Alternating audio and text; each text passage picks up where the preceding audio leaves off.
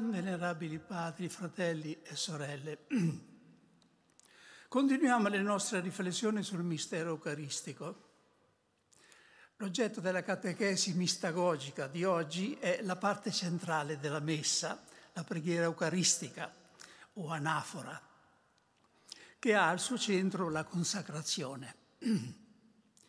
Facciamo su di essa due tipi di considerazione una liturgica e rituale, l'altra teologica e personale, esistenziale. Dal punto di vista rituale o liturgico abbiamo oggi una risorsa nuova che non avevano i padri della Chiesa e neppure i dottori medievali. La risorsa nuova di cui disponiamo è il riavvicinamento tra cristiani ed ebrei. Fin dai primissimi giorni della Chiesa, diversi fattori storici e altro portarono ad accentuare la differenza tra cristianesimo e giudaismo fino a contrapporli tra di loro, come fa già Sant'Ignazio di Antiochia.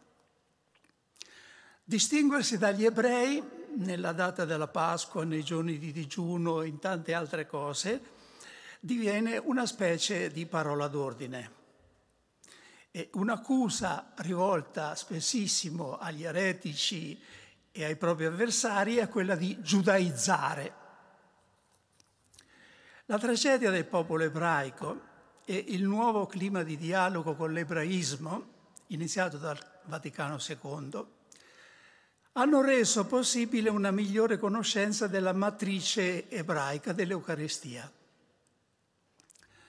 Come non si capisce la Pasqua cristiana se non la si considera come il compimento di quello che la Pasqua ebraica preannunciava, così non si capisce a fondo l'Eucaristia se non la si vede come il compimento di quello che gli ebrei facevano e dicevano nel corso del loro pasto rituale.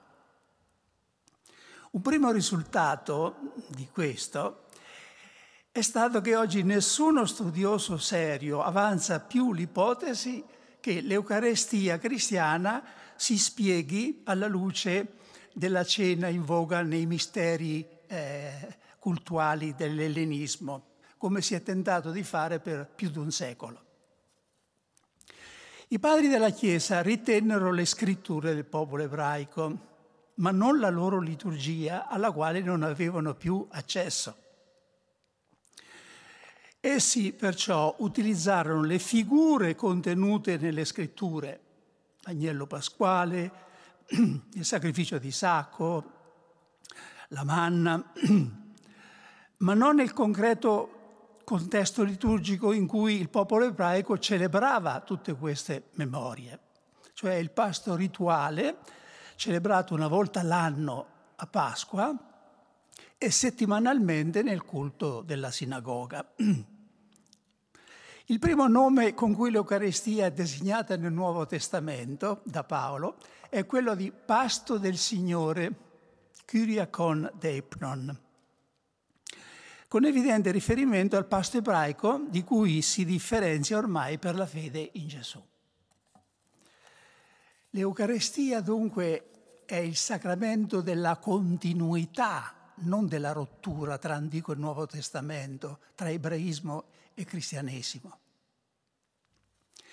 È questa la prospettiva in cui si colloca Benedetto XVI nel capitolo dedicato all'istituzione dell'Eucaristia nel secondo volume su Gesù di Nazareth. Seguendo l'opinione ormai prevalente degli studiosi, egli accetta la cronologia giovannea, secondo cui l'ultima cena di cui parla il quarto Vangelo non fu una cena pasquale, ma fu un solenne pasto di addio, appunto l'ultima cena e ritiene, Benedetto XVI, che si possa, cito, tracciare lo sviluppo dell'Eucarestia cristiana, cioè del canone, dalla Beracà ebraica. per varie ragioni culturali e storiche, dalla scolastica in poi si è cercato di spiegare l'Eucarestia alla luce della filosofia, in particolare delle nozioni aristoteliche di sostanza e accidenti. Era anche questo un mettere a servizio della fede le conoscenze nuove del momento, dunque un imitare il metodo dei padri. Ai nostri giorni dobbiamo fare lo stesso con le nuove conoscenze di ordine questa volta storiche e liturgiche e non tanto filosofiche. Esse hanno il vantaggio di essere le categorie con cui pensava e parlava Gesù che non erano certamente i concetti aristotelici di materia e forma, di sostanza e accidenti, ma erano quelli di segno e realtà e quella di memoriale. Sulla scorta di alcuni studi recenti, soprattutto quello di Louis eh, Bouillet, utilizzato anche da Benedetto XVI, vorrei cercare di mostrare la vivida luce che cade sull'Eucaristia cristiana quando collochiamo i racconti evangelici dell'istituzione sullo sfondo di ciò che sappiamo del pasto rituale degli ebrei. La novità del gesto di Gesù non risulta diminuita, ma esaltata al massimo. L'anello di congiunzione tra l'antico e il nuovo rito è dato dalla Didache, uno scritto dell'era apostolica che possiamo considerare il primo abbozzo di anafora, anafora eucaristica. Il rito sinagogale era composto da una serie di preghiere chiamate appunto Berakah, che in greco viene tradotto con Eucaristia. All'inizio del pasto ciascuno a turno prendeva in mano una coppa di vino e prima di portarla alle labbra ripeteva una benedizione che la liturgia attuale ci fa ripetere quasi identica al momento dell'offertorio. Sii benedetto Signore nostro Dio, Re dei secoli, che ci hai dato questo frutto della vite. Ma il pasto cominciava ufficialmente solo quando il padre di famiglia o il capo della comunità aveva spezzato il pane che doveva essere distribuito tra i commensali. E infatti Gesù prende il pane, recita la benedizione, lo spezza e lo distribuisce dicendo, questo è il mio corpo che è dato per voi. E qui il rito che era solo una preparazione diventa realtà. Dopo la benedizione del pane si servivano i piatti consueti e quando il pranzo sta per finire i commensali sono pronti per il grande atto rituale che conclude la celebrazione e le dà il significato più profondo. Tutti si lavano le mani, come all'inizio. Finito questo, avendo davanti a sé una coppa di vino mescolato con acqua, colui che presiede invita a fare le tre preghiere di ringraziamento. La prima per Dio creatore, la seconda per la liberazione dall'Egitto, la terza perché Dio continua al presente la sua opera. Conclusa la preghiera, la coppa passava di mano in mano, ciascuno beveva. Questo è il rito compiuto tante volte da Gesù nella sua vita. Luca dice che dopo aver cenato Gesù prese il calice dicendo, questo calice è la nuova alleanza nel mio sangue che è sparso per voi. Qualcosa di decisivo avviene nel momento in cui Gesù aggiunge queste parole alla formula delle preghiere di ringraziamento, cioè alla berakah ebraica. Quel rito, che era un banchetto sacro nel quale si celebrava e si ringraziava un Dio salvatore che aveva redento il suo popolo per stringere con esso un'alleanza d'amore, conclusa nel sangue di un agnello. Ora, al momento, cioè in cui Gesù decide di dare la vita per i suoi, come il vero agnello, e gli dichiara conclusa quella vecchia alleanza che tutti insieme stavano liturgicamente celebrando. In quel momento, con poche semplici parole, egli stringe con i suoi la nuova ed eterna alleanza nel suo sangue. Aggiungendo le parole fate questo in memoria di me, Gesù conferisce una portata duratura al suo dono. Dal passato lo sguardo si proietta verso il futuro. Tutto quanto egli ha fatto finora nella cena è messo nelle nostre mani. Ripetendo quello che lui ha fatto, si rinnova quell'atto centrale della storia umana che è la morte di Gesù per, la, per il mondo. La figura dell'agnello pasquale che sulla croce diventa evento, nella cena ci è dato come sacramento, cioè come memoriale perenne dell'evento.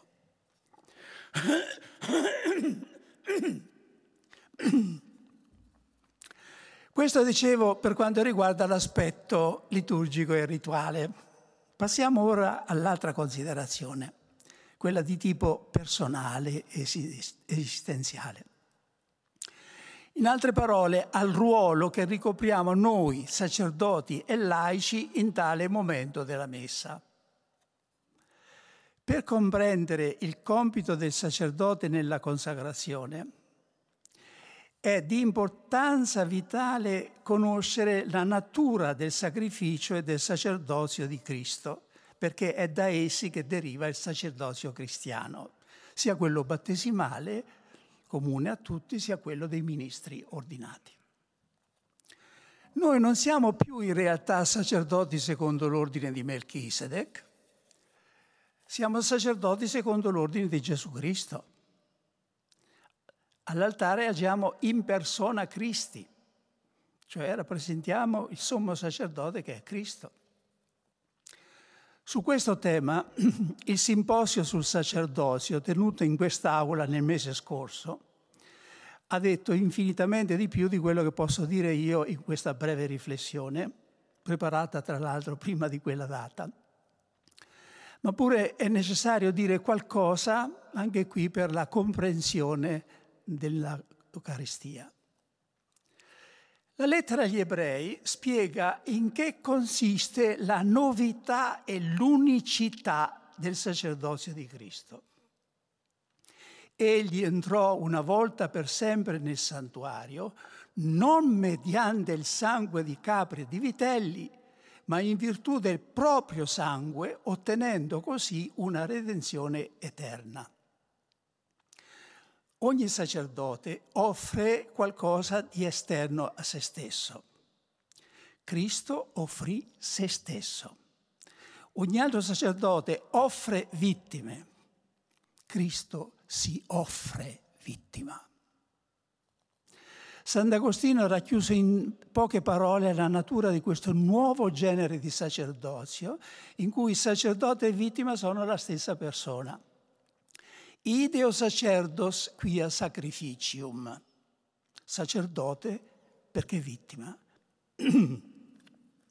Lo studioso francese René, Girard ha definito questa novità del sacrificio di Cristo come, cito, il fatto centrale nella storia religiosa dell'umanità, che ha posto fine per sempre all'intrinseca alleanza tra il sacro e la violenza.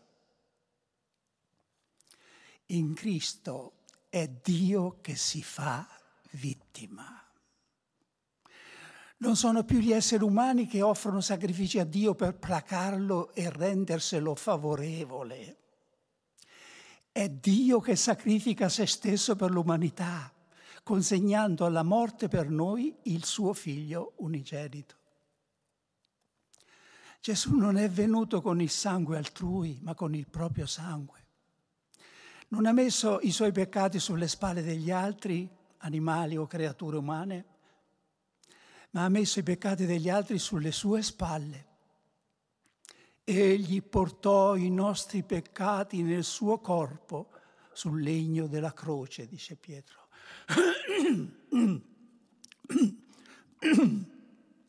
Tutto questo significa che nella messa noi dobbiamo essere nello stesso tempo sacerdoti e vittime. Alla luce di ciò riflettiamo par- sulle parole della consacrazione. Prendete, mangiate, questo è il mio corpo offerto in sacrificio per voi. Voglio dire a questo proposito la mia piccola esperienza, come cioè sono giunto a scoprire la portata ecclesiale personale della consacrazione eucaristica. Ecco come io vivevo il momento della consacrazione nella Santa Messa i primi anni del mio sacerdozio. Chiudevo gli occhi, chinavo il capo, cercavo di straniarmi da tutto ciò che mi circondava per immedesimarmi in Gesù che nel cenacolo pronunciò per la prima volta quelle parole. Accipite et manducate. Prendete, mangiate. La liturgia stessa inculcava questo atteggiamento, facendo pronunciare le parole della consacrazione a voce bassa, in latino, chinati sulle specie. Poi ci fu la riforma liturgica del Vaticano II. Si cominciò a celebrare la messa guardando l'assemblea, non più in latino, ma nella lingua del popolo. Questo mi aiutò a capire che quel mio atteggiamento da solo non esprimeva tutto il significato della mia partecipazione alla consacrazione. Quel Gesù del cenacolo non esiste più. Esiste ormai il Cristo risorto. Il Cristo, per essere esatti, che era morto ma ora vive per sempre, dice l'Apocalisse. Ma questo Gesù è il Cristo totale capo e corpo inscindibilmente uniti. Dunque, se è questo Cristo totale che pronuncia le parole della consacrazione, anch'io le pronuncio con lui. Le pronuncio sì in persona Cristo, in nome di Cristo, ma anche in prima persona, cioè a nome mio. Dal giorno in cui capii questo, cominciai a non chiudere più gli occhi al momento della consacrazione ma a guardare almeno qualche volta i fratelli e sorelle che avevo davanti, o se celebro da solo penso a coloro che devo incontrare nella giornata, ai quali devo dedicare il mio tempo, o penso addirittura a tutta la Chiesa. E rivolta ad essi dico con Gesù, fratelli e sorelle, prendete, mangiate, questo è il mio corpo. Fratelli e sorelle, prendete, bevete, questo è il mio sangue. In seguito è venuto Sant'Agostino a togliermi ogni dubbio. In ciò che offre la Chiesa offre se stessa. In ea requam offert, ipsa ecclesia offertur. Scrive in un famoso passo del De Civitate Dei. Più vicino a noi la mistica messicana Concepción Cabrera de Armida, familiarmente chiamata Concita, morta nel 1937 e beatificata, grazie, da Papa Francesco nel 2019, al suo figlio gesuita, in procinto di essere ordinato sacerdote, scriveva queste parole. Ricordati, figlio mio, quando terrai in mano l'ostia santa, tu non dirai ecco il corpo di Gesù, ecco il suo sangue, ma dirai questo è il mio corpo, questo è il mio sangue. Cioè deve operarsi in te, figlio mio, una trasformazione totale, devi permet- perderti in lui ed essere un altro Gesù. Tutto questo non si applica soltanto ai sacerdoti ordinati, ma a tutti i battezzati. Un testo famoso del Concilio così si esprime. I fedeli, in virtù del regale loro sacerdozio, concorrono all'oblazione dell'Eucarestia. Partecipando al sacrificio eucaristico, fonte e culmine di tutta la vita cristiana, offrono a Dio la vittima divina e se stessi con essa.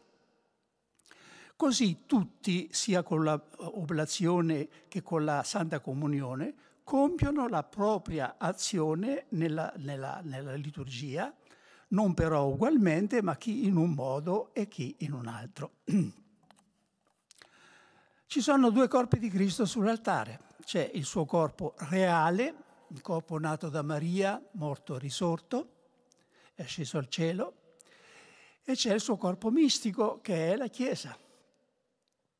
Ebbene, sull'altare è presente realmente il suo corpo reale ed è presente misticamente il suo corpo mistico, dove misticamente significa in forza della sua inscindibile unità con il capo.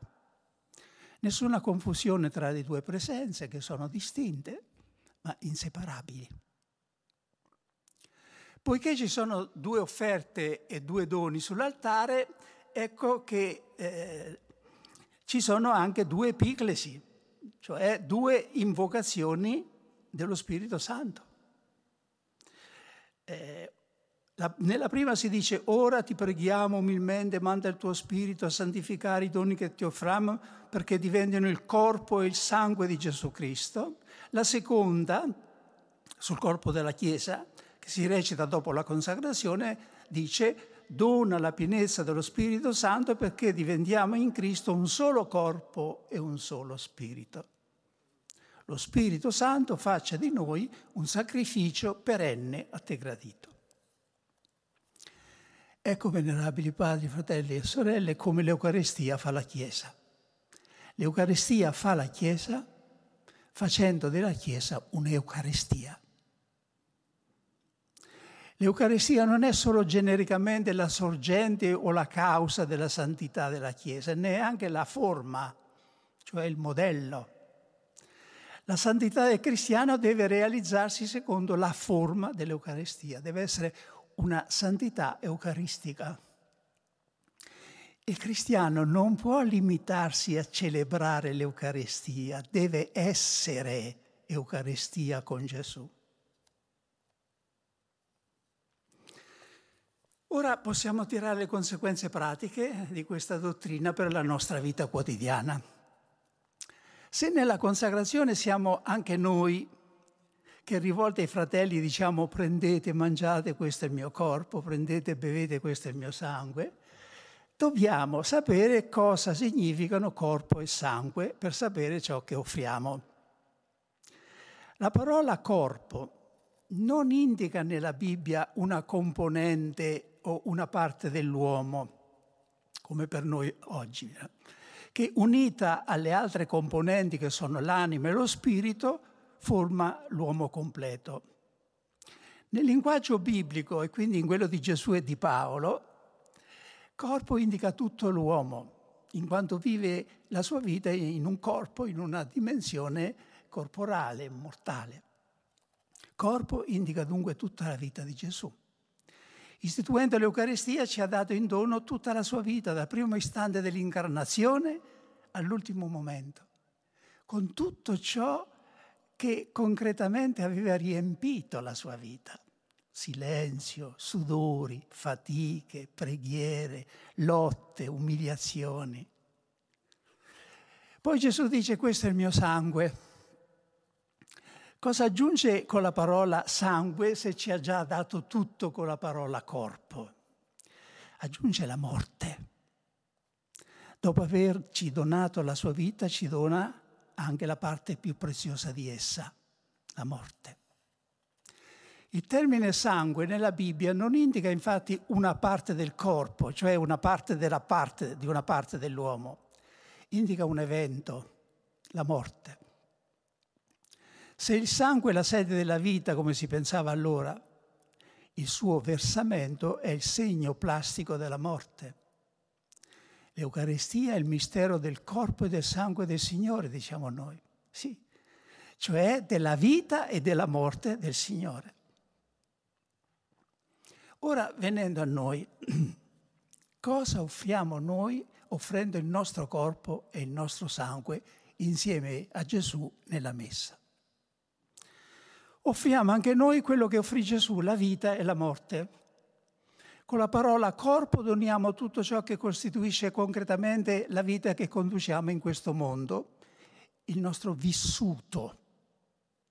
Tempo, salute, energie, capacità, affetto, magari solo un sorriso. Con la parola sangue esprimiamo anche noi l'offerta della nostra morte. Non necessariamente la morte definitiva, il martirio per Cristo e i fratelli, è morte tutto ciò che in noi fin d'ora prepara e anticipa la morte, umiliazioni, insuccessi, malattie che immobilizzano, limitazioni dovute all'età, alla salute, in una parola, tutto ciò che ci mortifica. Questo esige però che noi appena usciti dalla messa ci diamo da fare per realizzare quello che abbiamo promesso,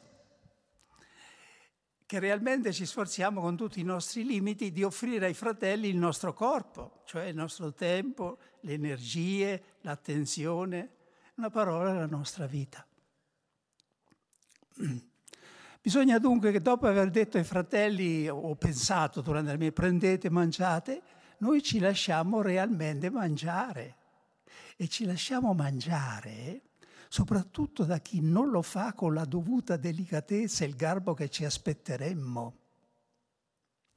Sant'Ignazio di Antiochia, andando a Roma per morirvi martire, scriveva «Io sono frumento di Cristo, che io sia macinato dai denti delle fiere per diventare pane puro per il Signore».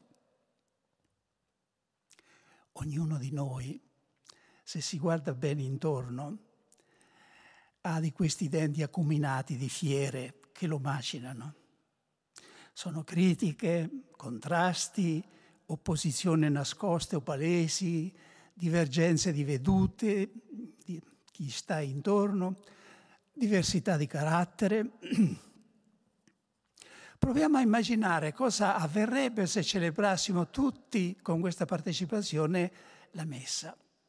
Se dicessimo veramente tutti al momento della consacrazione, chi ad alta voce, chi in segreto, silenziosamente, prendete, mangiate. Un sacerdote, un parroco, a maggior ragione un vescovo, celebra così la messa, poi va, prega, predica, confessa, riceve gente, visita malati, ascolta. Anche la sua giornata è Eucaristia un grande maestro di spirito francese, Pierre Olivin, diceva, al mattino nella messa, io sono sacerdote, Gesù è vittima. Lungo il giorno, lui è sacerdote, io la vittima.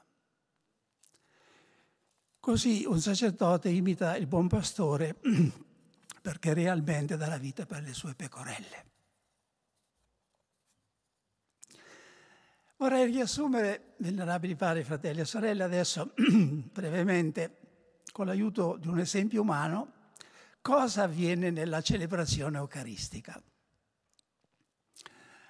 Pensiamo a una numerosa famiglia in cui c'è un figlio, il primogenito, che ammira e ama oltre misura il proprio padre.